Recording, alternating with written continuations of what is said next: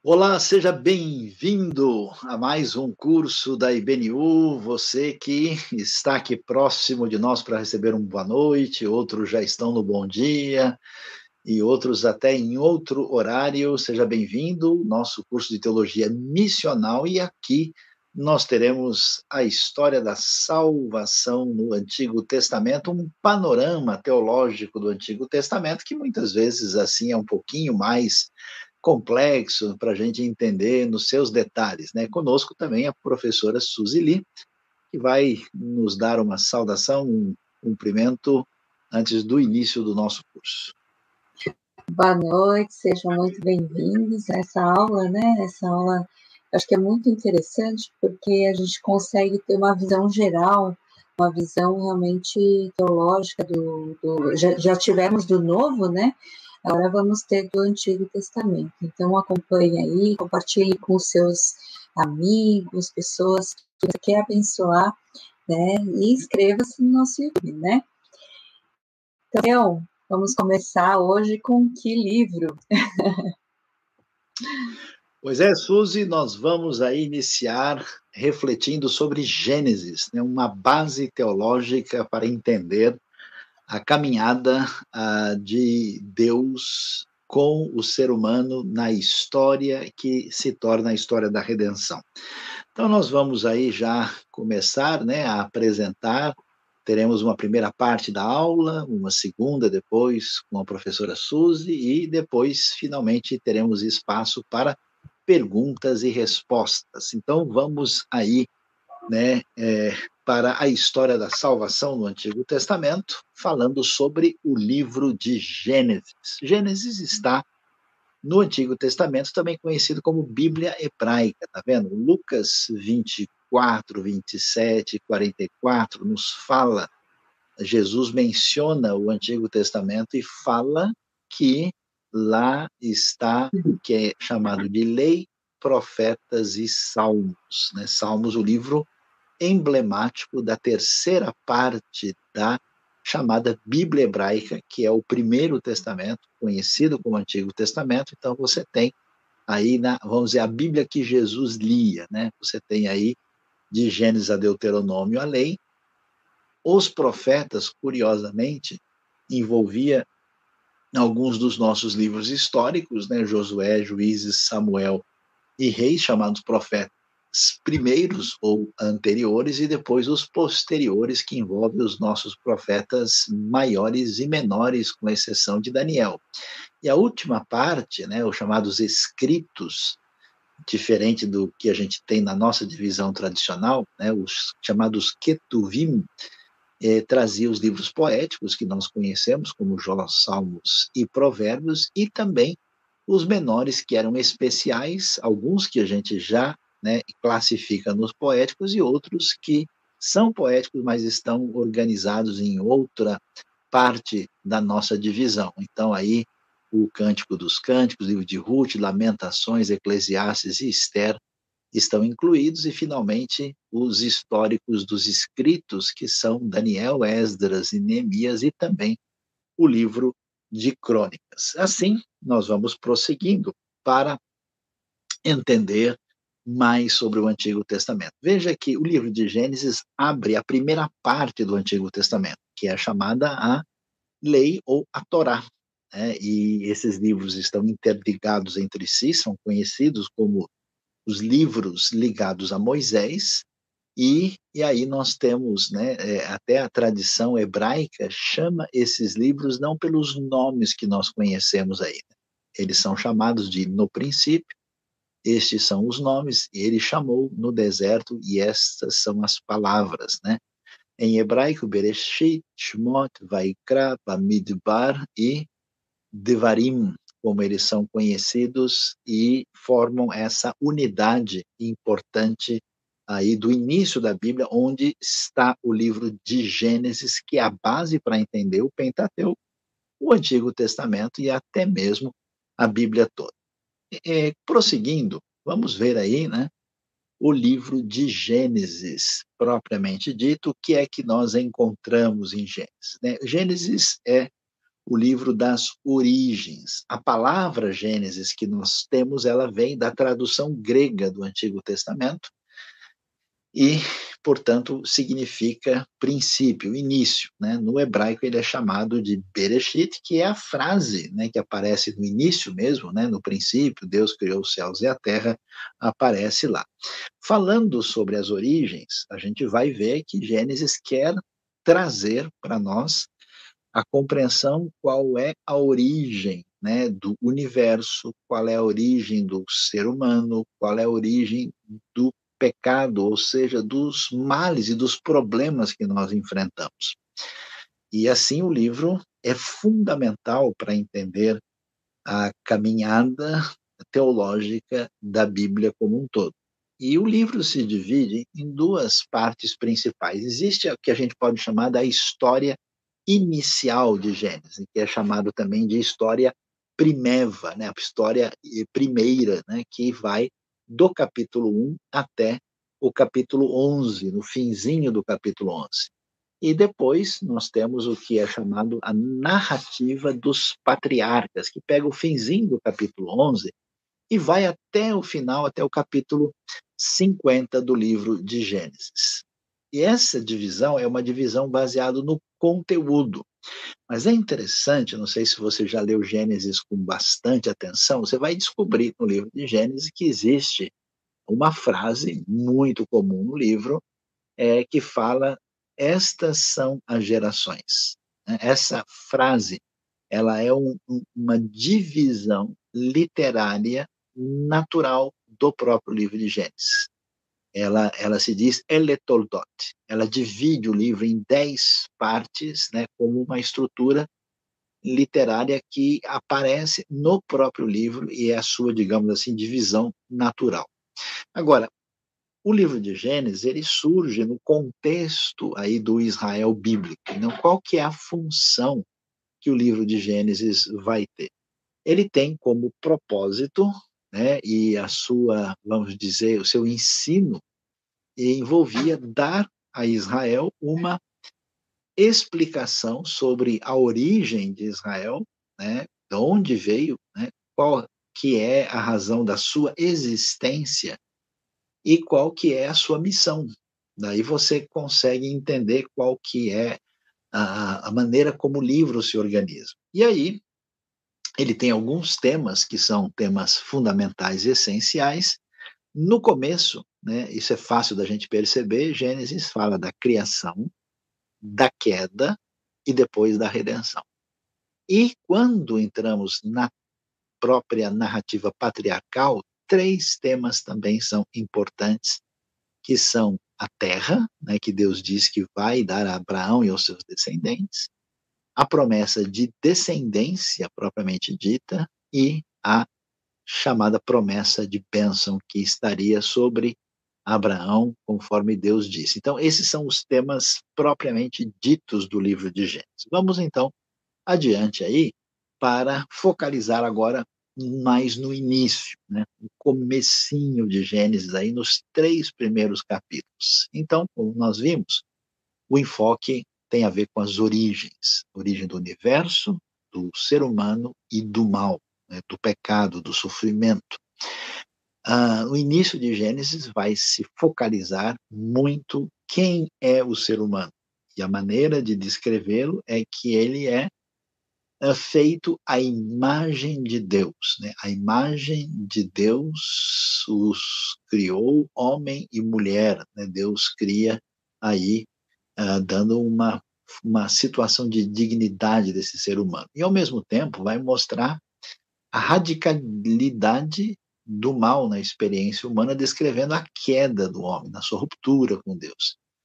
Como Deus é um Deus descrito nitidamente como um Deus de justiça, vai ficar claro no texto que o juízo sobre o pecado é nitidamente apresentado aí. Mas a coisa não para aí. A graça divina, que é interessante, muita gente imagina a graça né, como uma coisa exclusivamente neotestamentária. Ou talvez, em algum texto, outro, ela venha aparecer, mas ela aparece fortemente no livro de Gênesis e por causa dessa ideia da graça, nós temos aí o que a gente chama de promessa de redenção. Então vamos prosseguir para olharmos aí a realidade da criação, né, que é muito importante, uh, conforme a gente vê, o texto bíblico narra a criação né, em seis dias, há uma separação entre dia e noite, e tudo a partir do que Deus diz e afirma aí na, na história, né, que envolve a realidade de que tudo passa a existir a partir do ato criativo do próprio Deus. Então vamos olhar isso com mais clareza nessa sequência aí, tá vendo? Existe uma, uma estrutura organizada do Gênesis 1, verso 1, até é, capítulo 2, verso 4, uma narrativa assim mais uh, detalhada e completa de como se dá a criação. E é interessante que toda a criação se dá a partir dessa chamada afirmação teológica de Gênesis, né? Ah, no princípio, Deus criou os céus e a terra, a terra era sem forma e vazia, o Espírito de Deus pairava sobre a face das águas, então Deus diz, né? quando Deus diz, a criação se delineia no texto. E é interessante que a terra é sem forma e vazia. Então, do ponto de vista da organização do texto, uh, o importante, já que a Terra é sem forma, é que seja dada a forma. E se ela é vazia, ela precisa de preenchimento. Por isso, a sequência do texto, do capítulo 1, vai exatamente descrever a criação a partir desses dois paradigmas fundamentais. E aí nós temos né, o discurso do Criador, sendo apresentado nos versos aí 3, 6, 9, 11, 14, 20, 24, 26, né? E aí você vai entender a maneira como esses seis dias são organizados. Você vê que coisa interessante? Você vai ver que os seis dias que são descritos assim nessa fórmula literária, uh, nós temos o primeiro dia, como a gente viu que o processo da criação se dá por separação através né, da palavra divina, você tem né, a luz separada das trevas no dia 1, um, quando nós temos a forma ali, torro do hebraico, né? Depois, no dia 2, as águas são separadas das águas com os céus, o firmamento no meio. E, finalmente, no dia 3, nós temos a terra seca separada dos mares. Algumas traduções até falam continentes. Olha que coisa interessante. O dia 1 é paralelo do dia 4. A forma ali apresentada é luz. No dia 4, você tem o preenchimento dessa luz como um sol, lua e estrelas, que são chamados, inclusive, de luminar maior e luminar menor, lá no verso 14. Nós temos as águas de cima e as águas de baixo, e aparece aí no meio o firmamento. O que, que nós temos em cima? As aves, os bichos que voam. Embaixo, os peixes. Então você vê o preenchimento da forma que envolve as águas.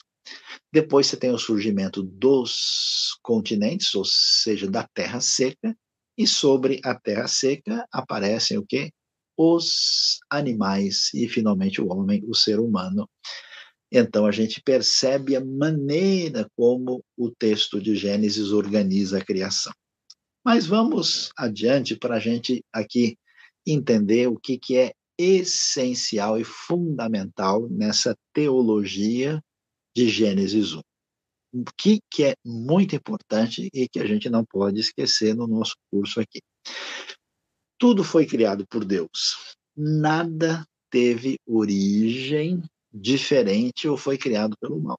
Quer dizer, é, no mundo antigo, com vários deuses, era uma confusão. Né? Um acha que essa coisa que veio de um deus, aquele outro elemento veio de outro deus, os deuses vivem brigando e num conflito nesse mundo politeísta, e a Bíblia vai dizer: não, olha, não tem nada que tenha uma origem diferente, não existe mais do que um Criador, e, portanto, nada foi criado pelo mal, né? porque se a gente tem um universo onde uma parte dele veio do bem e a do outra veio do mal, você tem uma, uma irrecuperabilidade naquilo que vem do mal. Né? Aqui a ideia é clara que a experiência o mundo à nossa volta é uma experiência unificada porque existe um Deus só.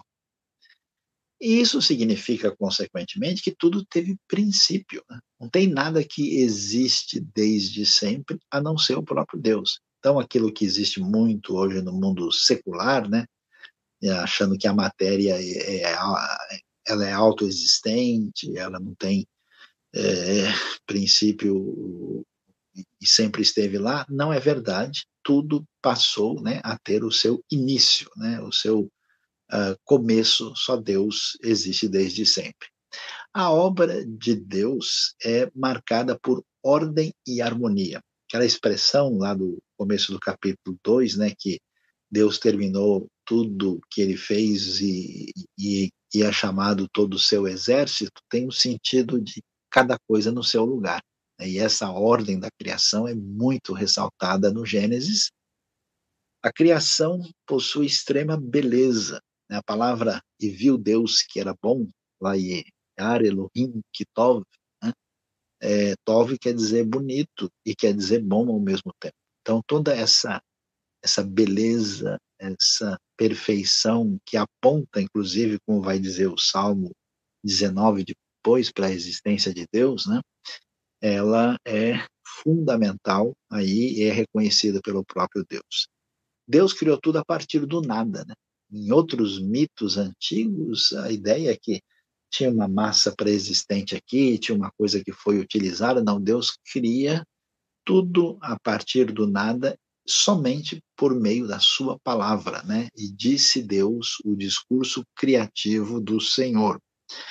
Ah, e o universo criado mostra a glória e o poder de Deus, né? já que toda essa realidade extraordinária é um, uma base para aquilo que a gente chama de teologia natural, né? para entender o que diz Romanos 1, por exemplo, né? que aquilo que se pode conhecer de Deus claramente se percebe por meio das coisas que foram criadas. E o homem foi criado por Deus e aparece como coroa da criação, né, que dá um papel especial e ao mesmo tempo de responsabilidade como um gestor da criação. Entendendo esses elementos, agora precisamos ver um pouquinho sobre o que, que quem, quem que é o ser humano, né? quais são os destaques que a gente vê a partir de Gênesis, né? O ser humano é criatura, né? Diferente do mundo antigo, onde você não sabe bem onde é está a fronteira do divino e do humano, na Bíblia isso está muito claro. Os seres humanos são humanos, eles são criaturas, eles não são meio Deus, e não tem Deus que vira gente ou gente que vira divindade, não. É, é muito definido, por isso nunca se pode adorar o ser humano nunca pode ser comparado a Deus. Há uma crítica permanente na Bíblia, a partir do Gênesis, da idolatria. Né? Ela é rejeitada. Esse ser humano é feito do pó da terra, ele é feito do barro.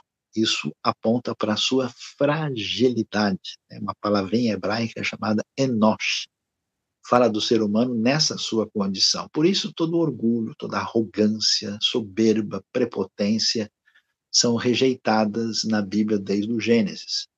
Esse ser humano, como a gente mencionou, ele é imagem de Deus, tanto o homem quanto a mulher. Ele, portanto, tem uma dignidade, um valor especial. Matar uma pessoa é um crime contra Deus. O ser humano não é simplesmente como qualquer outra criatura que existe, ele possui elementos que apontam para essa imagem como inteligência, moralidade, criatividade, entre outras qualidades ligadas a essa imago Dei. E o ser humano é criado né, de uma maneira que ele não pode existir uh, de uma maneira isolada. Ele é um ser comunitário. Né? Por isso, Deus criou o homem e a mulher. A mulher é, é aquela que se encaixa perfeitamente com o homem, e, nesse sentido, nenhum isolamento é visto como virtuoso na Bíblia. Isso dá valor à família e dá valor à vida em comunidade. O ser humano só é completo no relacionamento com Deus e com o próximo. E ele é descrito como alguém que possui domínio. Né? O ser humano é feito à imagem de Deus, deve exercer o domínio sob a orientação divina em toda a criação. Ele deve dominar, no bom sentido da palavra, sobre a criação, o que quer dizer que ele é responsável por isso. Mas a Bíblia não só fala sobre os pontos teológicos fundamentais, não só descreve quem é o ser humano, mas descreve o início dos nossos problemas na narrativa da queda, que aparece na sequência, né, quando, depois de ler Gênesis 1 e 2, nós temos a realidade do que o ser humano caiu e afastou-se de Deus. Né? O pecado e os seus efeitos no ser humano, né? lembre-se, aí na sequência do próximo slide, quando a gente vai ver Deus né, indo atrás do ser humano e chamando Adão onde você está. E a questão da queda, ela é muito uh, interessante eh, da gente observar, porque ela, ela mostra não só o que aconteceu com o ser humano, mas os desdobramentos da queda. Quer ver? Vamos ver aí os efeitos da queda na sequência, para ver o que, que, acontece quando o ser humano peca, quando Adão, né, e juntamente com Eva pecam contra Deus, uh, nós temos algumas dimensões nítidas da queda. Primeiro, você tem o que a gente chama de uma ruptura com Deus, que é uma ruptura teológica, né? Por quê? Porque o homem desobedece a Deus, come do fruto proibido e assim ele rompe a sua relação de comunhão com Deus. Mas o pecado não fica limitado a essa dimensão com Deus. Por isso, ele também tem a sua dimensão sociológica na ruptura com o próximo. Veja que Adão, ele, ele diretamente vai chegar para Deus e dizer: A mulher que tu me desse, né, tentando culpar a mulher. Existe aqui uma, uma situação de desencontro entre eles que vai ser agravada na queda, né? e isso posteriormente ainda vai ser pior, porque os primeiros dois irmãos acabam tendo um caso de homicídio né, nessa ruptura com o próximo. A ruptura também é pessoal, ela tem um perfil psicológico. Por isso que o homem, quando peca, em vez de voltar-se para Deus, ele se sente envergonhado né, e ele se sente culpado. Né, ele não consegue conviver bem consigo mesmo. E a ruptura com a criação. A terra agora produz ervas daninhas, produz espinheiros, a vida nunca mais será a mesma. Diante desse cenário, a gente agora entende né, a redenção depois, como é necessário entender a partir do que aconteceu na queda. Então, olhando para Gênesis de 1 a 11, você pode ter um pequeno esboço aí. Né? Aqueles que vão fazer o curso, aí ligados à Faculdade Teológica Batista de São Paulo, vão ter uh, direito ao conteúdo que vai ser enviado também. Né? Então, veja que você tem aí a criação que Deus faz no começo, né? aí a história propriamente de Adão e Eva, depois a queda, o pecado e os seus desdobramentos na primeira família, aí aparecem duas genealogias, o pecado vai como que piorando nessa narrativa, né, de modo que você vê como causa do dilúvio, a narrativa do dilúvio e depois do fim do dilúvio, a dispersão dos povos. Mas dá uma olhada na sequência aí para a gente ver esses desdobramentos agora mais claros, né? Como Gênesis de 1 a 11 se organiza, apresentando como que se deu a realidade do pecado, como que foi, qual foi o juízo, né, da o Deus justo, como é que ele agiu em relação a esse pecado e qual foi a ação da graça divina. Então, quando Adão e Eva pecam, o que, que eles fazem? Eles comem do fruto proibido que envolvia o desejo de querer ser como Deus. Esse é o sentido da frase conhecimento do bem e do mal. O juízo de Deus cai sobre eles como, né? A cobra vai ter de rastejar, a mulher tem a ampliação da dor no parto? As ervas daninhas uh, e o trabalho sofrido para o homem, a expulsão do jardim, entram aí no juízo. Mas a graça de Deus aparece de modo que Deus faz roupas né, ali para uh, socorrer Adão e Eva na sua nudez e também lhes dá a possibilidade de ter filhos. Tanto é que quando Caim nasce, Eva vai dizer: Olha, eu adquiri um filho homem com a ajuda do Senhor. Na história de Caim e Abel, você vai ver que a situação do pecado vai piorando. Né? Agora você tem o primeiro assassinato da história. Né? Ah, depois, o, quando isso acontece, o juízo cai sobre né, Caim, que matou o irmão, a terra não vai dar mais fruto. Caim era agricultor, né, e ele se torna um andarilho sem proteção. Veja que em Gênesis 3, a, terra começa a produzir né, as ervas daninhas e os espinheiros. Agora aqui a coisa piora, né, e Caim perde a relação com a terra de maneira mais intensa. E a graça de Deus é quando Caim merecia o julgamento pleno de Deus, Deus coloca uma marca de proteção para que ninguém venha a matá-lo.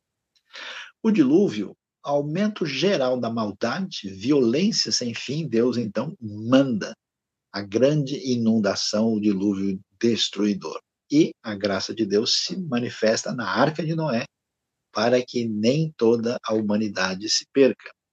A Torre de Babel é uma situação ainda mais trágica, a invasão da morada divina, na arrogância dos que querem, né, aí subir para chegar aos céus. E as línguas então são confundidas no juízo divino e os povos são espalhados, quebrando essa unidade para fazer o mal. E aí, quando termina tudo isso, você tem a chamada de Abraão. Né? Deus chama Abraão, dando início à história da redenção como sinal da graça de Deus. Vamos ali olhar um pouquinho mais, está vendo? A história complicada desse processo de Gênesis aí, mostrando, vamos dizer assim, a complicação cada vez maior uh, do pecado. Né? Ele é intensificado na experiência de Caim e Abel. Né? Caim vai lá, impressionante que eles vão fazer um culto diante de Deus e Caim traz qualquer coisa para Deus, Abel traz o melhor, Caim fica com raiva e com inveja e acaba matando seu irmão. O drama do aumento do, do pecado e da maldade é discutido e o progresso humano surge maculado, né, da família de Caim, né, já que Abel morre e Sete vai ser o, o sucessor da genealogia, digamos assim, abençoada, na família de Caim, nós vamos ter, né, lá na frente, uh, o, os três indivíduos que chamam atenção, que são Jabal, Jubal e Tubal Caim, que estão relacionados com Lameque, né, que foi o primeiro bígamo da história, e ali nós temos a marca do progresso que surge maculado com uma maldade e violência crescente, além de uma destruição de um modelo divino de família. E aí essa situação se degenera até chegar no dilúvio. O dilúvio mostrando que a maldade chega num ponto que Deus tem que agir de uma maneira decisiva para impedir a contaminação de toda a humanidade. É, e é interessante que a história do dilúvio, além de aparecer na Bíblia, uma coisa importante para quem estuda o Antigo Testamento é ver o que acontecia nas outras culturas ali em volta. Nós encontramos o que? A história do dilúvio em outras civilizações. Olha só, em 1872, né, pode ver na sequência, foi encontrada o que é chamada Epopeia de Gilgamesh, um documento em sumério, e esse documento foi interessante porque ele foi a, a, é, a, a história original, né? Ela, ela data de 2700 a.C. A tabuleta em si é um pouco posterior, né? E esse poema fala dos deuses locais que decidiram inundar a terra porque os homens barulhentos impediam de dormir. Você pode ver aí, né, a, a própria o próprio documento aí que aparece agora, né, na sua o que os arqueólogos encontraram, próximo slide você vai ver, né? E esse é, essa epopeia de Gilgamesh mostra para a gente que de fato houve um dilúvio, tanto que isso é conhecido em outras civilizações. Esse dilúvio foi absolutamente terrível, né? e o, os estudiosos discutem né, se esse dilúvio foi um dilúvio que atingiu o mundo todo no sentido local, quer dizer, o mundo conhecido da época. Então, alguns estudiosos chamam isso de dilúvio parcial, o que é uma possibilidade, ou se foi um dilúvio do planeta todo. Então, você tem aí uma lista né, de uh, argumentos em favor de uma posição ou de outra. Né? Nós temos aí, digamos, algumas dificuldades né, para entender uh, o dilúvio, tanto com uma posição como outra. Né? Por exemplo, se a gente entende que o dilúvio foi uh, universal, né, de onde é que veio e para onde foi tanta água, já que a quantidade de água aí é muito maior que nós temos nos oceanos hoje, né? Será que os animais de outros continentes teriam viajado para vir para a Arca, ali na região do Oriente Médio, saíram do Alasca e da Austrália para ir para lá? A mistura entre os mares e rios não teriam matado muitos peixes? Como é que era possível armazenar comida para todos os animais do planeta? Por que Noé não foi então pregar a todos os povos o castigo de Deus e ele ficou apenas na sua região construindo a arca? São perguntas que os estudiosos levantam, tentando dizer: olha, parece que o dilúvio foi uh, atingiu o mundo, mas no sentido do mundo local. Mas alguns outros dizem: não, não, isso não dá para ser assim.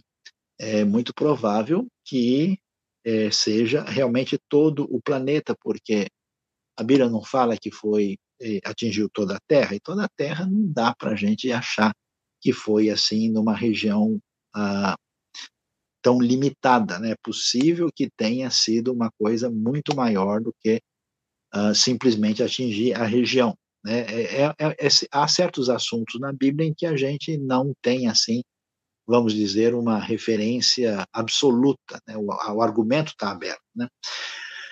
Por que foi necessário fazer uma arca? Os animais não poderiam ter fugido para outro lugar, já que a, a, chuva atingia somente uma parte da região, não seria mais razoável? Como aceitar que foi parcial se as águas cobriram montes tão altos como Ararat? Se chegou até lá, teria inundado uma área muito grande. Se Deus afirmou que o dilúvio não vai se repetir nunca mais, como é que a gente pode achar que foi apenas uma inundação menor.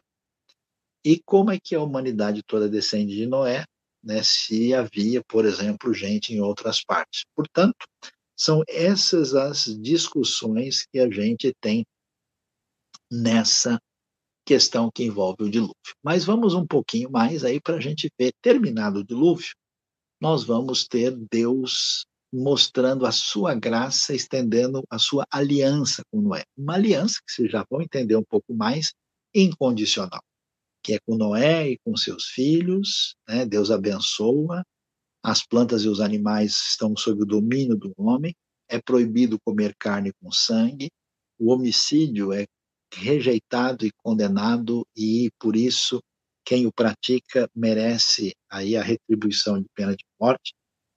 Deus deixa claro que nunca vai destruir a terra de novo, e o arco-íris aparece como um símbolo dessa aliança.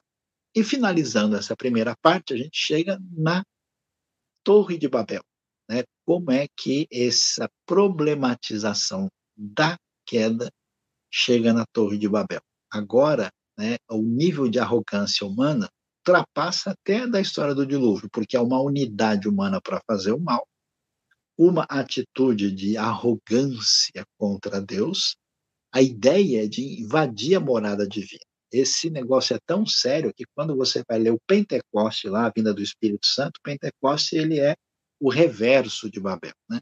E quando a gente pensa na Torre de Babel, isso faz sentido de maneira histórica e concreta, como o dilúvio, por exemplo, faz, que você tem documentos arqueológicos, você tem como ver uma série de coisas. Vejo que os arqueólogos encontraram na Mesopotâmia, os antigos zigurates. Olha que coisa impressionante. Eram grandes templos dedicados à divindade da cidade. É, os antigos achavam que o céu estava próximo da terra. Essas pirâmides aí escalonadas, né, com vários degraus, feitas de tijolos, eram feitas assim na intenção de agradar os deuses que estavam num céu muito mais perto de nós, eh, de acordo com o que eles acreditavam. Né? No topo do templo aí, né, é, servia é, como né, a, a casa da divindade, era todo organizado né, e, e decorado, né, e dentro havia também o lugar das ofertas do alimento para os deuses, quer dizer, deixava o lanchinho pronto, a divindade que viesse buscá-lo. Né? A Torre de Babel reflete, portanto, um zigurate. Com esse resumo de introdução aí, nós vamos agora, então, passar para a segunda parte da aula, falando com a respeito de aliança e a continuação de Gênesis. Então, agora, a professora Suzy Lee vai dar continuidade e eu volto daqui a pouco para juntos nós tratarmos das perguntas importantes do livro de Gênesis. Professora Suzy, agora é com você.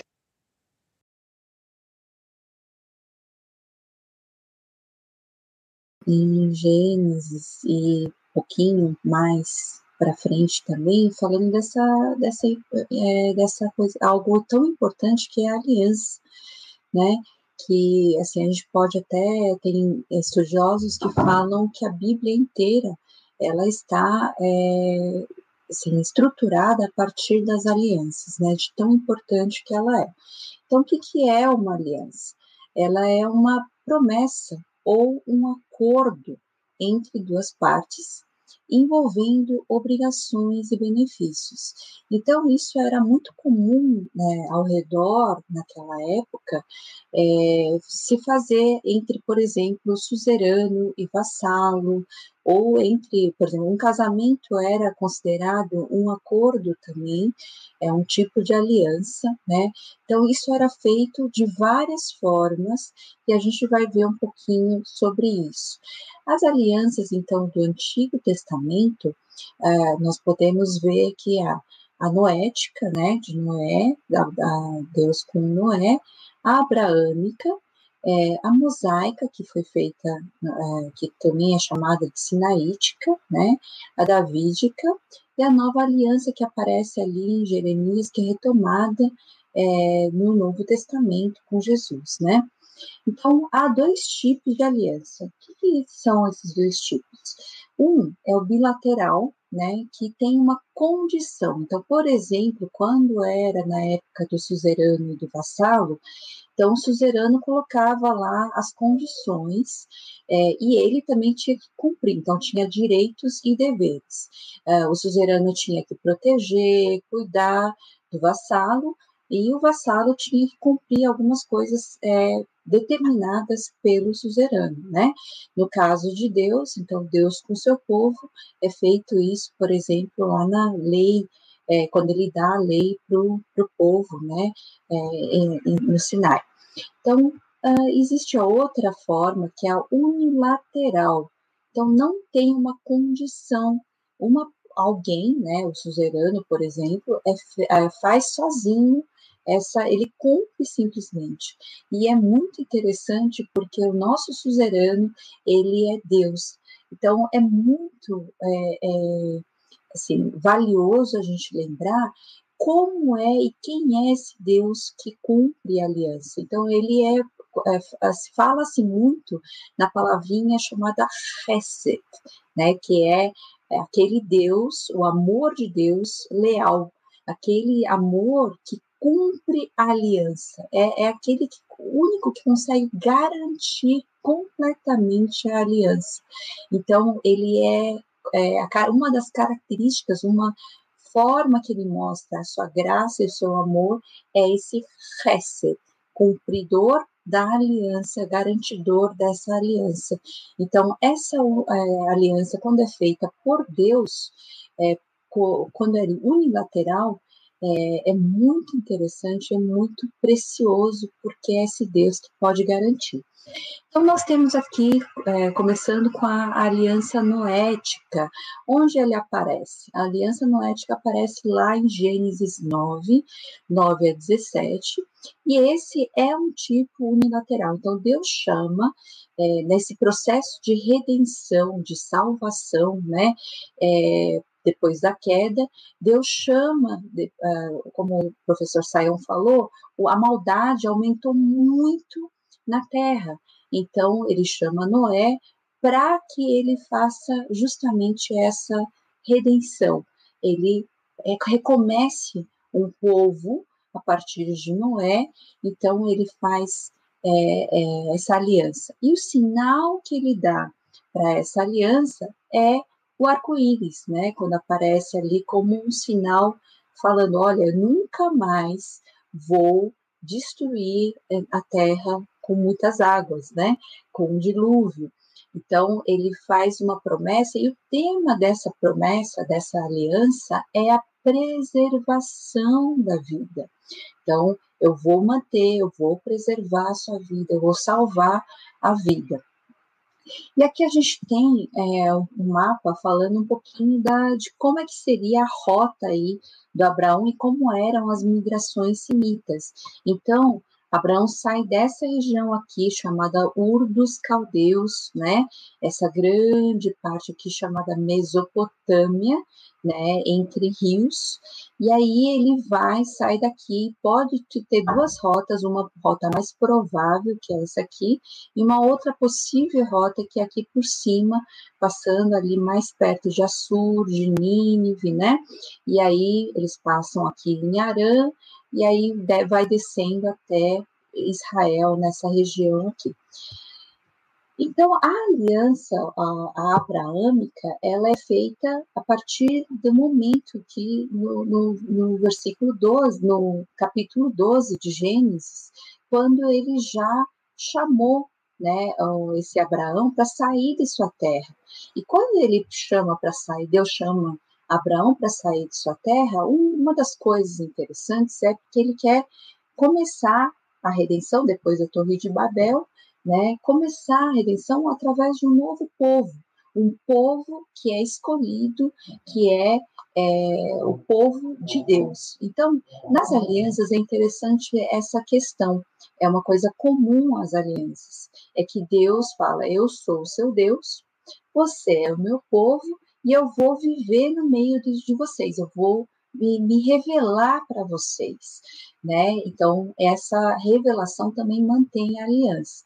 Essa aliança abraâmica, além do, do, do, primeiro momento que ele faz, que ele fala, eu vá para uma terra que eu vou mostrar, e você, você terá muita descendência e você abençoará, não só você será abençoado, mas será uh, a bênção para muitas nações, né? E aí, em Gênesis 15 e 17, aparecem especificamente é, a descendência, é, a, a, aliança falando da descendência, né, a promessa de Deus, falando: olha, Abraão, você é, vai ter um filho, a sua esposa vai ter um filho, e esse filho é que vai, é o filho da promessa, né? Que tipo de, é, de aliança são? É, na verdade, são aparece duas vezes aqui, e a primeira a gente fala que é unilateral. Então, tem as duas formas, e a bilateral. Então, a unilateral, por quê? Porque a gente pode ver lá é, é, que a primeira coisa que era feita, por exemplo, é, não existe fazer aliança. A, a palavra fazer aliança em hebraico se chama é, é, fala-se cortar aliança, né? Então, é, quando você firma um acordo, você corta a aliança. O que, que quer dizer isso? Lembram-se que tem um episódio que é, Abraão, é, Deus pede para Abraão pegar animais, dividi-los no meio e colocar um em frente ao outro. Então, era isso que se fazia. Então, os dois deveriam passar para firmar essa, esse acordo, essa aliança. Mas quando a gente olha nesse episódio, a gente vê que só Deus passa. Um fogareiro forte ali apareceu e passou por ali, né, somente ele. Então, nesse caso, é unilateral. É a promessa de Deus, né, falando justamente dessa é, aliança que ele está fazendo com Abraão. E aí tem um segundo momento que é a bilateral, quando Deus fala, né, da, da, da, da circuncisão, então todo o, o filho, todo menino né, homem que nascer, ele vai ser circuncidado, é um sinal da, circuncis... da, da aliança com Deus. Então, é sinal que você é meu povo. Então, é, a, a Abraão deveria fazer isso, todos os meninos nascidos deveriam cumprir isso. Então, tem uma condição, por isso é bilateral. Deus faz um acordo e Abraão tem que cumprir, cumprir uma condição dentro desse acordo, ok? Então, a gente pode ver que a partir do, de Gênesis 12, nós temos um outro momento aqui em Gênesis. Até 11, a gente viu tudo aquilo, é, que nós chama de história primeva. E agora, agora aqui, nós temos a história patriarcal, a partir de Abraão, que é o primeiro é, judeu, hebreu, né, a primeira pessoa chamada para ser essa, o pai dessa nação de Israel, né? E a partir de Gênesis 12 até 25. Então, é um bastante é, extenso, né? O que se fala desse primeiro é, homem depois é, escolhido por Deus, né? É, o pai da nação de Israel, ele é chamado e é feita uma promessa para ele no, no, em Gênesis 12, 1 a 3. É, ele tem essa questão fé, da fé, e é, aqui é muito importante, porque a mesma fé na graça de Deus, a mesma fé na palavra divina, é a fé que nós devemos ter. Só que nós podemos ver algo que já foi cumprido, né? A promessa cumprida. Ele tinha a fé naquilo que Deus ia cumprir. É, ele migra para a terra de Canaã, ouvindo é, obedecendo a esse chamado, né? E aí tem a espera pelo filho da promessa, que é tão difícil, né? Ele erra muitas vezes, ele fala, Deus, vou fazer do meu jeito, né? Ele vai tentar colocar o servo dele, depois eles colocam a serva da da Sara para ter o filho, e tem Ismael. Então, eles vão tentar várias formas e Deus vai trabalhando essa questão da fé na vida dele, até que ele recebe o filho da promessa e ele consegue entregar a, a esse filho da promessa a Deus, mostrando a fé que ele tem nesse Deus tão grandioso, tão poderoso que agiu na vida dele. E aí aparece no, no capítulo 21, né, aparece Isaac, o seu nascimento comprova o cumprimento dessa promessa feita a Abraão, né, e aí nós eh, falamos agora há pouco que Abraão é convocado por Deus para oferecer em sacrifício como prova da fé. É interessante que Isaac é muito rápida a passagem dele, não se fala muito sobre ele, mas se fala sobre ele, o casamento dele, por exemplo, né, é, sobre esse episódio do, do oferecimento como sacrifício, do, a disposição de Abraão, e mostra um pouco essa questão que ele é um elo é, entre Abraão e Jacó, né? E Jacó vai ter um, um, espaço um pouquinho maior aí na história patriarcal. Jacó, então, aparece lá no, no capítulo 27 até o 35, ele é o enganador, aquele que segura o calcanhar, né? Ele já nasce dessa forma, né, brigando com o irmão lá dentro da barriga da mãe, e ele nasce com esse nome chama, que é o enganador, é aquele que segura o, o calcanhar, né, é, de, do seu irmão Esaú. Ele foge para a Mesopotâmia, é, com medo, né, de ser morto depois da, de é, enganar o seu pai, é, muda de nome é, para Israel. Tem 12 filhos, que são, formam as 12 tribos de Israel, né? Isso aparece lá em Gênesis 35, 23 a 26. E ele é, é interessante porque Jacó, ele é o, o anti-herói mesmo, né? Ele é aquele que tá, começa tudo errado, ele engana, ele faz tudo errado, mas aí a gente vê também a maior, uma graça poderosa, uma graça maior da parte de Deus agindo sobre a sua história, nesse processo, até que ele entenda o seu papel, talvez nesse, nesse processo todo ele comece a entender um pouco e é, viver um pouco mais dessa graça de Deus. Né? Aí depois aparece, então, a partir do capítulo 37 até o 50, que é bem né, é, extenso também, é, a figura de José, né, que era o filho mais novo, depois ele, é, ele tem mais um filho, mas é vendido pelos irmãos, ele torna-se o vice-rei do Egito, e aí mostra essa questão da salvação né, de toda a família, que deveria ser. Então, é interessante na, na história patriarcal essa, essa questão do. A promessa de Deus se cumpre ou não cumpre? Será que Deus está agindo ou não está agindo? Porque aparecem tantos obstáculos, tantas dificuldades, por exemplo, a esterilidade das mulheres, né? É, a fome aparece o tempo todo, né? Então as tragédias que acontecem nas famílias, né? Então tudo parece um obstáculo para a, essa redenção, essa salvação de Deus, essa graça de Deus. Mas Deus mostra que Ele é cumpridor dessa aliança.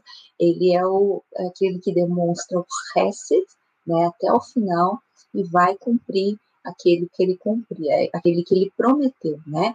Então, a gente pode ver que a tragédia familiar dele, que começou com briga, com problema sério, né, de, de família, e que se torna uma grande bênção universal, inclusive que nos atinge até hoje. Né? Então, a gente pode ver aqui um, um resumo geral de como é que acontece aí a família. Então, a gente tem Tera, né, que é o pai de Abraão, os irmãos aí Naor e Arã, e aí Abraão se casa aí com Sara, né? Então ele tem a Sara e tem uma concubina que na verdade é a serva de Sara, que é Agar, os filhos dele, Isaac e Ismael, só que aqui mostra uma coisa interessante. O livro de Gênesis vai mostrar justamente essa diferença daqueles que estão no processo da aliança, que estão dentro da aliança, e aqueles que estão fora da aliança. Então, aqui a gente pode falar que é, tantas vezes até Deus falou para Abraão: olha, não é, é, eu vou cuidar dele, ele vai crescer, por exemplo, Ismael, eu vou protegê-lo, ele vai ter uma grande, ele vai formar uma grande nação, mas o filho da minha promessa é Isaac. Né? Ele vai deixar muito claro que o filho da promessa é Isaac. E aí vem Jacó, que é Israel, é chamado de Israel, e aí ele tem quatro mulheres, né? As duas mulheres, a Leia e a, e a Raquel, a amada dele, e as duas servas, Zilpa e Bila, né, com quem eles têm os doze filhos. E aí os doze filhos de Jacó que formam as doze tribos de Israel, né? Então, Judá, então é uma tribo real, Levi, assim, entre aspas, né?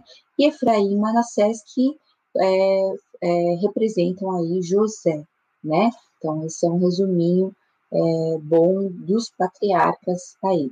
Então, a teologia em Gênesis 12 a 50, quando se fala aí dos patriarcas, é principalmente a soberania divina, como esse Deus vai agir na vida e na história da redenção desse povo, né? A eleição do filho mais novo, é interessante aí, porque tem o Esaú, tem o Jacó, tem o Esaú é, e Jacó, né? e quem vai é, é, ser o, o o da promessa, né? O filho abençoado, vamos dizer assim, é, é, o filho mais novo, né?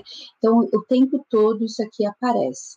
A graça divina diante do pecado, então, apesar do, do de, de eles pecarem, apesar de eles errarem o tempo todo, é Deus demonstra a sua graça e essa graça cumpre né, a aliança. Então, mostra as alianças, aquela questão que eu falei do Hesed, que é o amor e a fidelidade, a terra, descendência e bênção, que foram justamente as, as promessas de Deus feitas na aliança incondicional com Abraão, né, quando ele chama Abraão, e o exemplo da fé de Abraão, por exemplo, é muito forte aqui, é, falando de como nós devemos viver, né, a, a, a vi, nossa vida dependentes realmente desse Deus da graça. A redenção. Então, ele mostra aqui, começa a, a demonstrar para nós o que vai ser a, esse sacrifício da substituição de Cristo, né? Ele mostra aqui através é, das, do, do sacrifício de substituição. E ele mostra também que ele é o Deus da história, aquele que age independente de nós e apesar de nós, ele cumpre tudo que ele se propôs a cumprir, que são as promessas, através do rece, através da graça divina. Então, é isso que nós podemos ver aqui nessa primeira parte, né, do nosso livro. Vamos parar aqui para poder conversar um pouco, né? E ver aqui as perguntas. Muito bem, Suzy, excelente aí o resumo, né, daquilo que vemos de Gênesis de 12 a 50, esse voo panorâmico para entender os ensinamentos principais. Eu sei que alguns já mandaram perguntas, outros ainda estão aí ensaiando. Você que está na sintonia com a gente, por favor, aí pode encaminhar. E, Suzy, não sei se já temos aí alguma coisa. Já temos, já temos falar sim. sobre o Antigo Testamento e Gênesis. Isso. Porque eu queria começar falando, Sayão, por que, que a gente chamou esse curso de história da salvação do Antigo Testamento, né, Sayão? Então, porque se a gente quiser fazer assim um, um, um resumo né, do pensamento bíblico, uma ideia muito clara é que Deus é um Deus que se revela na história, né? Deus não é descrito, né, a partir uh, de um posicionamento geográfico ou de um dimensionamento, né, físico. Ele é descrito como um Deus que age na história.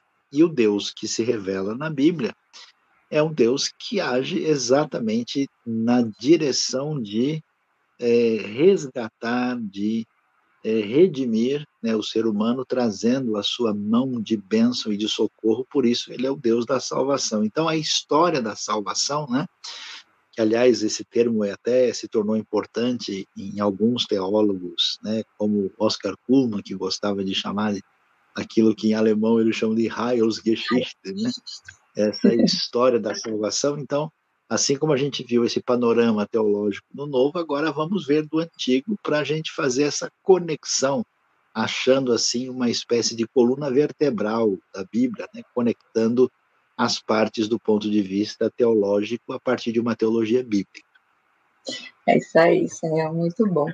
É, Sayão, começando aqui já com perguntas muito complicadas, Sayão. É, quando Deus fala para a serpente que ela rastejará e comerá de pó, isso parece que dá a entender que possivelmente ela teria patas, né? Ou alguma coisa assim. Será que existe alguma é, prova biológica que comprove essa hipótese? Então, a gente precisa entender que o relato de Gênesis é um relato que a gente chama de um relato complexo, né? Porque nós temos ali um texto que fala de algo que ocorreu, a gente não tem a dimensão exata de temporalidade, como é que isso se deu, e ali nós temos é, um núcleo histórico com verdades teológicas assim fundamentais, mas ao mesmo tempo num tipo de literatura que é uma literatura que também trabalha com elemento simbólico, né? Então, por exemplo, a Bíblia diz que o homem de, haveria de comer uh, o seu pão com o suor do seu rosto, né? Claro que ele não vai passar o pão aqui no rosto suado e vai comer, né? Então, tem, tem certos elementos no texto uh, onde uh, existe alguma, algum elemento de poesia, simbolismo junto com esse núcleo histórico. Né? Então, a gente não tem assim todos os detalhes em que medida é, o papel da serpente se organiza dentro dessa realidade. É interessante observar é, que a serpente no mundo antigo ela sempre chamou atenção, por quê?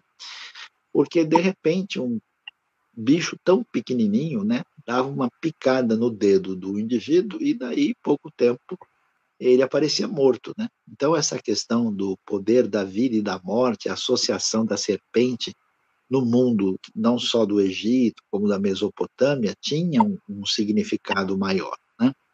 Ah, agora a serpente ligada diretamente à expressão do mal e com essa questão que envolve vida ou morte, é curioso a gente é, ver, por exemplo, no Apocalipse, muito tempo depois, vai se fazer uma, uma afirmação que chama a atenção, que diz que o dragão é a antiga serpente, né? faz referência a Satanás.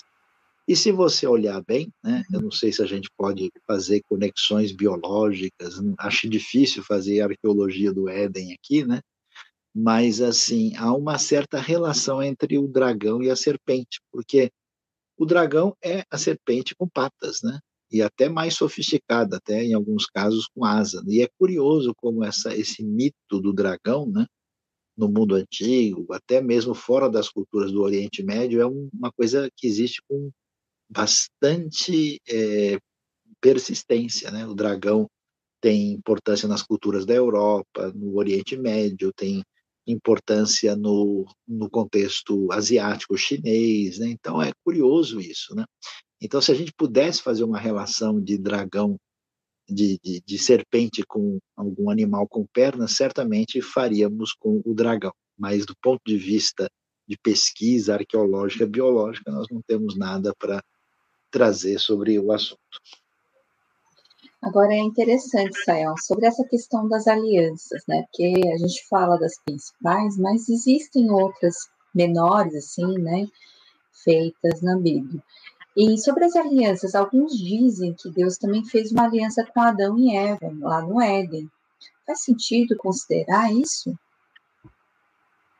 Então, essa questão, Suzy, ela é uma questão bastante discutida, né? E muito uh, avaliada aí, especialmente porque essa é uma convicção que vem da teologia reformada, né?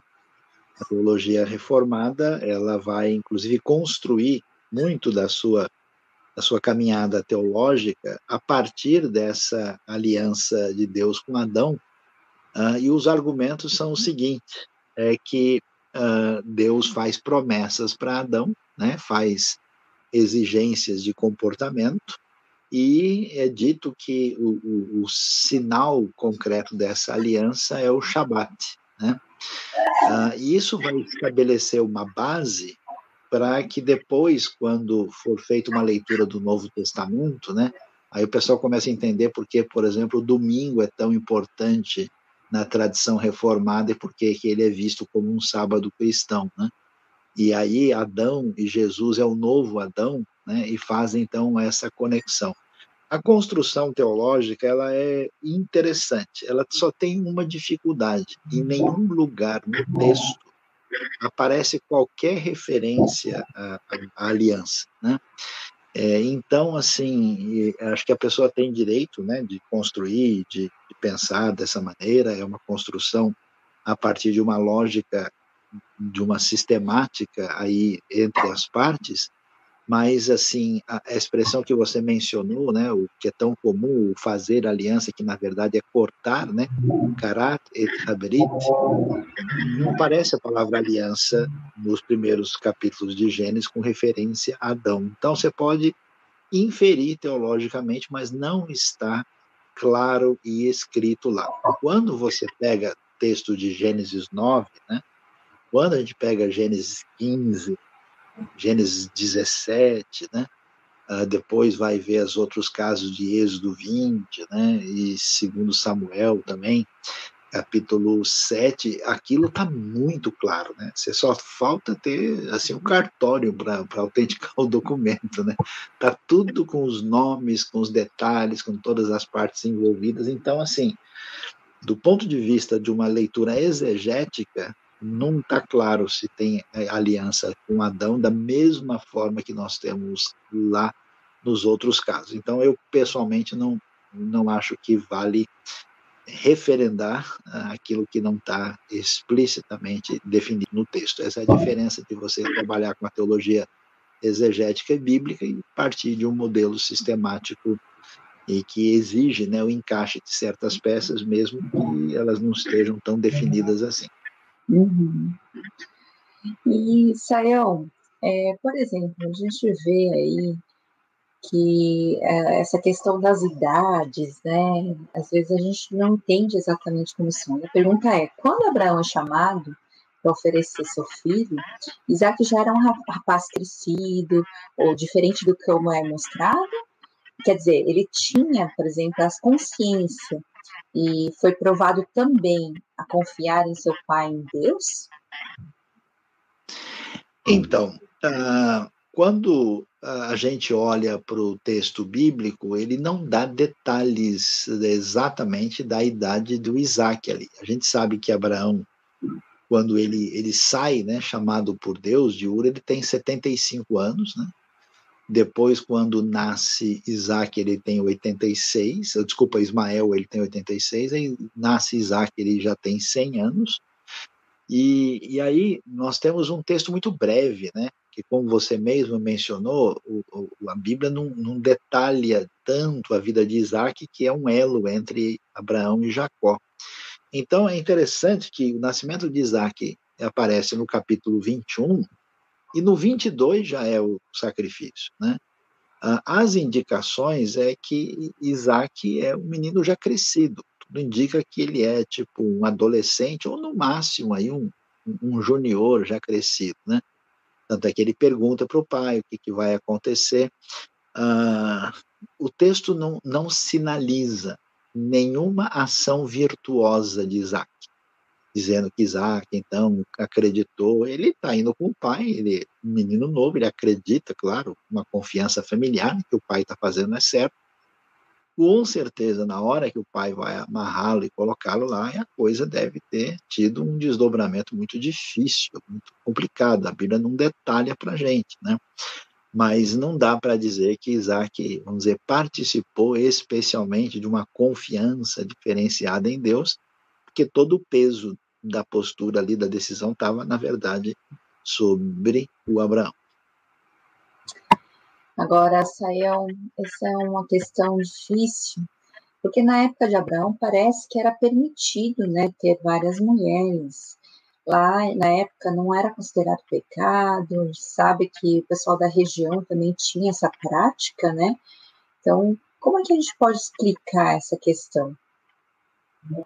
Então, é, é necessário entender, é, isso ajuda muito, né, e resolve uma grande quantidade de problemas que a gente tem quando lê a Bíblia, especialmente o Velho Testamento, né, preste bem atenção nisso. O texto bíblico uh, fala para gente de certas coisas que aconteceram, né? Então, ele é um texto narrativo. Então, isso quer dizer que nem todo texto narrativo é um texto normativo. As pessoas do contexto bíblico viviam num mundo diferente, com uma série de problemas, com outras uh, estruturas culturais, e eles saíram desse ambiente. Abraão, ele não, né, não veio de uma família evangélica que ia na escola dominical toda semana, né? O seu pai era vendedor de ídolos. Ele veio de uma civilização patriarcal, Josué 24, 2 vai deixar claro isso, e nesse ambiente a poligamia existia. Né? Agora, quando a gente pensa em poligamia, também a gente tem que tomar um certo cuidado, porque poligamia não é sinônimo de promiscuidade.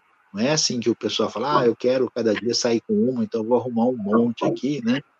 A poligamia existia como um mecanismo de socorro social. E se o indivíduo ele era muito, vamos dizer, abastado, ele tinha condições, então ele tinha, digamos, uma responsabilidade de sustentar várias famílias, né? E por isso e que a prática existia, ela existia pra, particularmente com pessoas em condições sociais diferenciadas, né?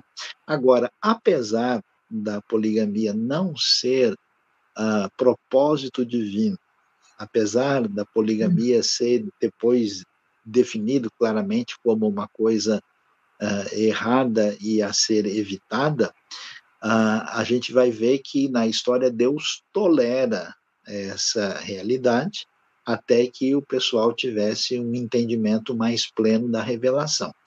Apesar disso, é curioso ver em Gênesis o que a gente chama de crítica velada e indireta da poligamia.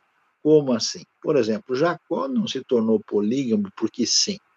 Ele foi enganado pelo seu tio, que nem conhecia direito o Deus que se revelou a ele. Então, o tio meio que obrigou ele a casar com a irmã mais velha. Depois, ele casa com Raquel. E aí você tinha esse hábito um tanto quanto estranho, né? Do concubinato. E isso fez parte da sua família. Mas toda vez que no Antigo Testamento aparece um caso de alguém que tem várias mulheres, só dá confusão. Você não tem, né? Então você vê o, o conflito de Sara com Agar, né? Você vai ver que o Lameque é o primeiro bígamo, ele está associado à violência. Você vê que a família de Jacó dá confusão. Então, quer dizer, apesar da poligamia ser uma realidade comum, toda vez que a Bíblia menciona uma família onde há poligamia, ela mostra que a situação é problemática demais e você não tem né, essa ideia de que uh, a pessoa, uh, a, a, poligamia estava relacionada com um elemento de promiscuidade, nem que o indivíduo, ele, vamos dizer, amava intensamente várias mulheres. Mesmo o próprio Salomão, por exemplo, mais assim, complicado, né? Ele, ele tinha as mulheres que, que tinha por razões puramente comerciais e puramente de aliança com as nações à sua Política. volta, né? Então, é políticas. Isso claramente não era modelo. Então, a gente entende isso nesse cenário e, claro, a poligamia nunca foi desejo de Deus, que Deus, na criação, faz ali Adão e Eva, e não Eva e Adões, né? ou Adão e várias Evas, não era o caso. Acho que é muito importante lembrar disso, que um texto narrativo não é normativo, né? Muito importante. Bom, é, Sayão, se matar uma pessoa é crime, que a gente fala que é, o ser humano foi criado à imagem e semelhança de Deus. Então, se matar é crime. Por que então Deus permitiu e até abençoou Israel em tantas guerras que a gente vê pelo Antigo Testamento? A gente até falou um pouco sobre isso, né? É, numa das lives. Então, a gente precisa entender aqui uh, que a Bíblia vai deixar claro uh, que qualquer é, atitude de matar uma pessoa, uh, ela é condenável a, enquanto assassinato, mas nem toda morte de uma pessoa pode ser classificada como assassinato e homicídio. Né? A própria lei, por exemplo, faz separação se você mata uma pessoa uh, por dolo, né, por intenção, e se você mata uma pessoa por acidente, né, a pessoa, por exemplo, às vezes tinha uma, um acidente e a família queria se vingar e o sujeito fugia para uma cidade de refúgio, né. Então, uh, essa é a primeira coisa da gente entender que matar nem sempre é igual a homicídio e assassinato. A segunda coisa que precisa ser vista é que quando nós temos uma situação que envolve morte de pessoas, que tem um outro elemento legislativo no caminho. Por exemplo, a lei estabelecia a pena de morte. A pena de morte se dava por crimes é, baseados no princípio da lei né, do olho por olho, dente por dente, que era uma ideia de justiça retributiva. Né? Então, se o sujeito tirou a vida do outro, então ele deve pagar da mesma maneira com um princípio de equidade, né, de fazer a justiça igualmente. Agora, no contexto das guerras e dos conflitos de Israel, a, a grande maioria dos conflitos que nós temos são conflitos de, uh, de defesa, uh, de preservação da vida, num processo assim que a gente pode chamar de, digamos, é como se a gente fala hoje de alguém que, que, que se defende né, é, de um ataque. Então, por exemplo, você lê o livro de Juízes, você vê os israelitas sendo atacados pelos midianitas, pelos povos em volta, então eles vão à batalha nesse sentido, nunca no sentido de expansão. A única situação de diferença mais explícita é exatamente a conquista da terra. E a conquista da terra, ela, ela surge num, num ambiente em que Deus deixa claro que ele está usando os israelitas como uma situação de juízo sobre os cananeus. E alguém diz: ah, mas nesse caso Deus é um Deus tribal, mas Deus também usa os babilônios e os assírios como um juízo sobre Israel. A ideia era que a, a maldade dos amorreus chegou num nível tal que Deus usa como um juízo que cai sobre eles, e lembrando que essa terra, na verdade, está sob supervisão, uh, vamos dizer, egípcia, que era o poder que tentou destruir os israelitas. E, finalmente, é muito importante entender é que no mundo antigo as coisas eram muito complicadas e a gente tinha uma dificuldade muito grande de sobrevivência. É, então, ninguém, por exemplo, achava no mundo antigo que havia um problema de fazer uma guerra para vencer outro povo para garantir a sua perpetuidade e sobrevivência. A primeira vez que a guerra vai ser questionada é na própria Bíblia. Porque lembra, por exemplo, que Acã, né, quando ele se encontra ali numa situação pecaminosa, foi porque ele se apropriou lá, né, ali na conquista eh, de Jericó, daquilo que não lhe pertencia, né, e aí, quando eles vão lutar contra Ai, eles perdem a batalha. Por quê? Porque tudo que era encontrado tinha que ser consagrado à destruição para que as pessoas não quisessem guerrear por motivos econômicos. Então, se era para guerrear para trazer o julgamento divino, isso era uma coisa, mas guerrear simplesmente para tomar os bens, aí a coisa era punida pelo próprio Deus. É a primeira vez que você vê a crítica da guerra com relação à ganância em si. Então, nesse sentido, não é a mesma coisa. Né? A questão é, de um ser humano com o seu valor, que não pode se é, tirar a vida de uma pessoa aleatoriamente, como se isso não fosse nada. Agora, nessa circunstância, nós temos elementos históricos, temos elementos que envolvem uma ação de juízo da parte de Deus, e temos elementos dentro do contexto cultural que você entende por que, isso está acontecendo. O problema é que a gente é, lê o Sermão do Monte né, e depois vai ler o livro de Josué e Juiz e fala: nossa, como esse negócio é forte. Pois é, a coisa é, tem que ser entendida dentro do ambiente, do contexto e não fora dele, porque é a mesma coisa você falar, ah, mas o que foi feito na Segunda Guerra Mundial, quando os aliados atacaram, né?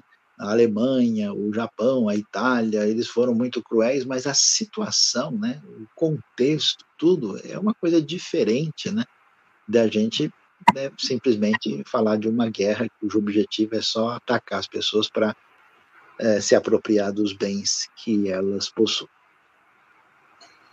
E agora, Sayão, o o Abraão ele se casou com Ketura depois, né, da morte de Sara e teve filhos com ela.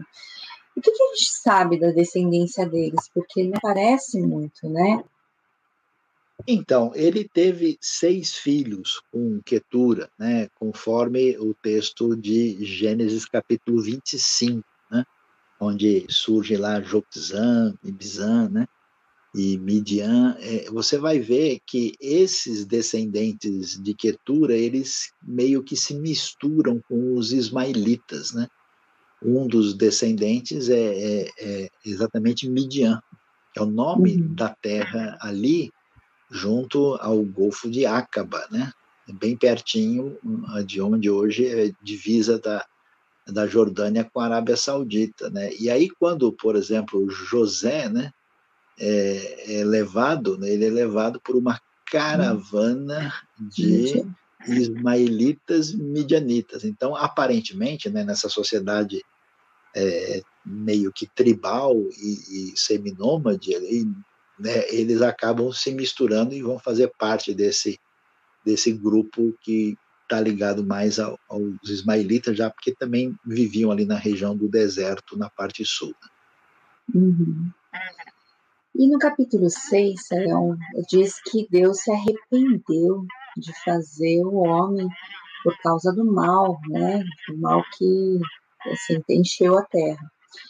Por que então Deus não se arrependeu quando fizeram a Torre de Babel, Sayão? Será que Deus então, não se arrependeu? É, então, a, a, a, expressão se arrepender, ela não pode ser lida no sentido absoluto, né? É, porque às vezes a pessoa lê certos textos e ele não entende a natureza da literatura bíblica, né? O texto, especialmente no Antigo Testamento, ele é cheio de o que a gente chama de antropomorfismos e antropopatias, né? Quer dizer, descrever a Deus de maneira humana para o entendimento do leitor comum, né? Ah, portanto, a Bíblia diz que Deus atirou o seu sua sandália sobre a terra, né? Vamos calcular qual é o tamanho do pé de Deus, né? É, Deus ele sai né, o, no, o fôlego das suas narinas, né? Deus, é, por exemplo, desceu para ver o que os homens estavam fazendo. Será que ele não enxerga de longe? Ele tem um pouco de miopia? Ah, a Bíblia diz que Deus se lembrou de Noé. Ih, esqueci, o Noé estava lá e agora? Né? Toda essa linguagem é antropomórfica. E nesse próprio contexto que Deus se arrependeu e isso lhe pesou ou lhe cortou o coração. A, a, a razão disso é de descrever a profunda, vamos dizer, é, tristeza divina diante do desencaminhamento dos seres humanos. Né? Por que, que Deus uh, sente isso, expressa isso de modo diferente na Torre de Babel. A Bíblia não dá nenhuma pista para a gente. Uma das possibilidades é que, digamos assim, a, o início do dilúvio está mais próximo das origens. Né? Nós temos aí uma civilização que se desenvolve, né? de um lado, os descendentes de Caim, depois os descendentes de Sete, e de outros filhos de Adão e Eva, que são mencionados em Gênesis 5, versículo 4. E, e tem um fator interessante lá, que a terra se encheu de violência, e toda a imaginação, do coração do ser humano era somente para o mal. Né? Então, acho que a coisa, ainda num período anterior, chegou num ponto que isso, digamos, mexeu profundamente com Deus. Aqui na Torre de Babel, a história é um pouco diferente. Primeiro que já é o pessoal pós-diluviano. Então esse pessoal já está numa outra, uma outra classificação, já está numa outra categoria. Né? Não tem muito que assim a gente achar coisas extraordinárias depois de tanto tempo, né? E aqui nós vemos uma situação que é, envolveu uma destruição de tudo que havia à volta, né? conflito entre as pessoas uma tentativa tola, né? que nesse caso acho que Deus, em vez de, de se arrepender, é, ele deveria dar risada, né? tipo o Salmo 2, né? o Senhor se rirá e zombará deles, quer dizer, os caras querem fazer a torre para chegar no céu, para invadir a morada divina, então, quer dizer, isso já se tornou, assim, não é nem coisa de chorar, se tornou ridículo, né? Então, nesse sentido, Deus simplesmente impediu esse projeto, fazendo com que as línguas fossem confundidas, né? E o que mostra é, para a gente, né, é esse esfacelar dessa unidade humana para impedir a propagação do mal de maneira absoluta. Agora saiu é, esse dilúvio foi de 40 dias ou de 150 dias? Porque a gente não a entende, às vezes, quando você olha parece que levou mais tempo, né, do que fala. Na verdade, demorou mais de um ano, né? Na verdade, não foi isso. Você tem, tem que ler o relato completo, né? Uh, especialmente com as, o que nós temos no capítulo 7 né, e começo do 8, o que, que a gente tem? A gente tem 40 dias de chuva forte e ininterrupta e com aquilo que é chamado de abrir-se as comportas do céu e as fontes das águas. Então, assim, veio água de tudo quanto é jeito, água de cima e água de baixo. Né? Então, assim, um negócio uh, completo. Aí as águas sobem, elas aumentam durante 150 dias, que são cinco meses. Né? Depois, aí elas param de subir e aí elas descem durante outros 150 dias. Né? A Bíblia diz que as águas prevaleceram e depois que elas minguaram ou diminuíram. Então você tem uma descrição de subida e descida das águas de 300 dias, né? mais lá os 40 dias de chuva que a gente tem, e a Bíblia vai dizer que um ano e dez dias depois, né, isso é calculado com base na vida de Noé, que quando começou o dilúvio foi ele tinha 600 anos, né? Aí nós temos o período que demora para as águas secarem. Né? Lembra que Noé manda lá o corvo, depois manda a pomba, né? Até que as águas se tornam realmente eh, descem e a terra fica enxuta e ele sai. Então, o dilúvio todo é mais de um ano. E, portanto, é bem mais do que os 40 dias ou 150. É muita água. É muita água mesmo. E agora, Sayão, uma questão. Quando a gente fala lá que o dilúvio, né, provavelmente chuva, água doce, né? Então tinha água do mar, que o mar era salgado, ou tudo era água doce? Hein? Não, com certeza o mar é salgado, né? não tem dúvida, e, e o, o, mar é salgado desde sempre, né? e os rios são água doce. Por isso, é, até que a gente sabe que os organismos são diferentes. Você coloca um peixe de água doce na água salgada, não vai dar certo, ele não sobrevive, né? E o vice-versa também é verdade, né? E por isso que muitos estudiosos entendem que esse dilúvio que atinge o mundo todo é o mundo todo da época, né? Toda uma mega inundação sem precedentes, como nada, como se fosse um super tsunami assim, né? Gigantesco com muita chuva, porque se todos os rios do mundo tivessem misturados com toda a água do mar, todos os bichos, os peixes, né, de água doce não teriam sobrevivido, pelo menos a maioria deles, né?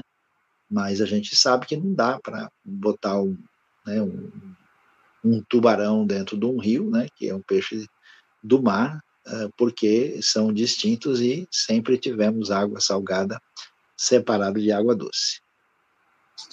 Agora, saiam, são, são, na verdade, só tem perguntas mais difíceis, né? Que daria assim, uma tese? Mas vamos ver se a gente consegue. É, quando Caim ele vai, chega, edifica a cidade, toma mulher para casa, como assim? Tinha outros povos? Então, aí é interessante a gente entender como é que se organiza o livro de Gênesis. Né? A gente, quando lê Gênesis, você acha que está tudo um numa sequência cronológica depois do outro, mas Gênesis também é organizado em função de um aspecto pedagógico. Né?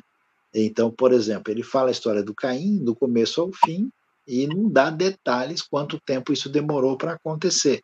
Às vezes você lê um versículo na Bíblia e lá tem centenas de anos naquele versículo. Né? E quer ver um exemplo interessante? Quando você lê Gênesis 11, você viu aí a história da Torre de Babel. Mas quando você lê Gênesis 10, verso 31, fala que a terra foi dividida de acordo com as suas línguas. Quer dizer que, cronologicamente, o capítulo 11 viria antes do 10. Mas o texto está organizado de uma maneira em que a cronologia não é o, o elemento mais importante. Daí a gente entende, então, que Caim se casou com uma descendente de Adão, porque não tinha só Caim e Abel. Gênesis 5, verso 4 diz que Adão e Eva tiveram muitos filhos e filhas. E aí, a partir disso que aconteceu, a gente não tem esse Caim demorou, ele casou lá com uma sobrinha dele, alguma coisa do tipo, muito tempo depois, né? Uh, a gente só pode teorizar, porque o texto bíblico não dá detalhes, mas é muito estranho imaginar que tem algum outro grupo de pessoas que não tem nada a ver com Adão e Eva, porque isso não se encaixa na narrativa do Gênesis. Agora, essa é, um, é, é um tema mais difícil, né? Que eu falei dá uma tese, mas eu acho que vale a pena a gente falar, pelo menos é, mais resumidamente, né? A questão do mal, o surgimento do mal, né? Porque sendo Deus criou do nada. Como, assim, se tudo era bom, né? Em, tua, em sua criação, como é que surgiu essa questão do mal? Porque aí aparece a serpente, aparece o mal, aparece, né? Eles pecando, a queda, né? Então, como funciona isso? A gente sabe que por trás da serpente, claramente, a Bíblia vai revelar que está Satanás. Né? Satanás, o diabo, é um ser angelical que se rebelou contra Deus. Deus não criou o mal em si, mas criou seres com liberdade de ação, com capacidade de escolha, tanto seres angelicais como o ser humano. O mal não existe como uma substância em si, isolada. O, o mal é igual é, a ferrugem que tem no ferro. Né? Se não tem ferro, não pode ter ferrugem. Então, o que, que é o mal? O mal é a rebelião contra aquele que é a referência de tudo, que é o próprio Deus. Quando os seres angelicais e quando o ser humano rejeitam a Deus e rompem com Deus, você tem o surgimento do mal. Então, nesse caso, você tem a queda de Satanás e dos seres angelicais, e o ser humano sendo tentado por Satanás e dando ouvidos à tentação e abrindo espaço para a existência do mal. Então, o mal é derivado da possibilidade do uso do arbítrio humano em oposição à vontade divina. E assim, como o mal não é referência original da criação, é, ele entra como um elemento estranho que invade o cenário. O mal ele é estranhado, ele é rejeitado, ele é confrontado e ele será vencido conforme a própria teologia bíblica nos apresenta. Bom, a gente está bem avançado, mas aí você tem como dar aí um, um, uma, um, assim, uma dica de como o pessoal pode se aprofundar um pouco nessa questão de Gênesis, que Gênesis é um, um tema difícil, né? Na verdade, demora bastante para a gente poder entender é, essas é. principais questões, né? Você tem alguma é. sugestão aí? Bom, esse curso está sendo feito em sintonia com a faculdade teológica, né? Nós temos curso lá, eu teve gente perguntando até por que, que a gente deve fazer um curso de bacharel reconhecido, porque você faz um curso completo, um curso de nível acadêmico adequado, você é, tem um, um, diploma superior nessa área, se você não tem um bacharel, isso vai fazer diferença se você quiser fazer mestrado, pós-graduação, assim por diante, né? Eu, pessoalmente, desenvolvi um curso de Gênesis mais específico e detalhado, que a gente está reorganizando para relançá-lo daqui a um tempo, então vocês aguardem aí que a gente vai divulgar, é um curso bem detalhado, texto devagar, cada para tratar das questões assim de maneira mais ampla, né? Então logo vai ser disponibilizado, né? E também o pessoal que for receber material aqui, a gente além de mandar, né, todo esse esse conteúdo que vocês vão ver no PowerPoint, que vai estar tá presente em todas as aulas aqui, a gente também vai dar algumas indicações de materiais que servem aí para o aprofundamento bíblico. Tá, ok. Então, muito obrigada a todos que estiveram aí com a gente. Obrigada, Sayão, né? Porque essa aula é densa mesmo, né? Mas a gente não tem como também é, responder todas as perguntas, né? Que levaria muito tempo, né? Então, Deus abençoe muito. Bom é, começo de semana aí, Deus é, que seja um momento muito, uma semana muito boa para todo mundo. Obrigado, pessoal. Deus abençoe. Boa noite. Obrigado, professora Suzy, aí, pela participação e parceria nesse curso. E fique ligado e convide os amigos, multiplique, porque ó, nós vamos caminhar pelos temas mais importantes teológicos do Antigo Testamento e você vai caminhar conosco seja um parceiro aí da IBNU no crescimento do conhecimento. Deus abençoe a todos.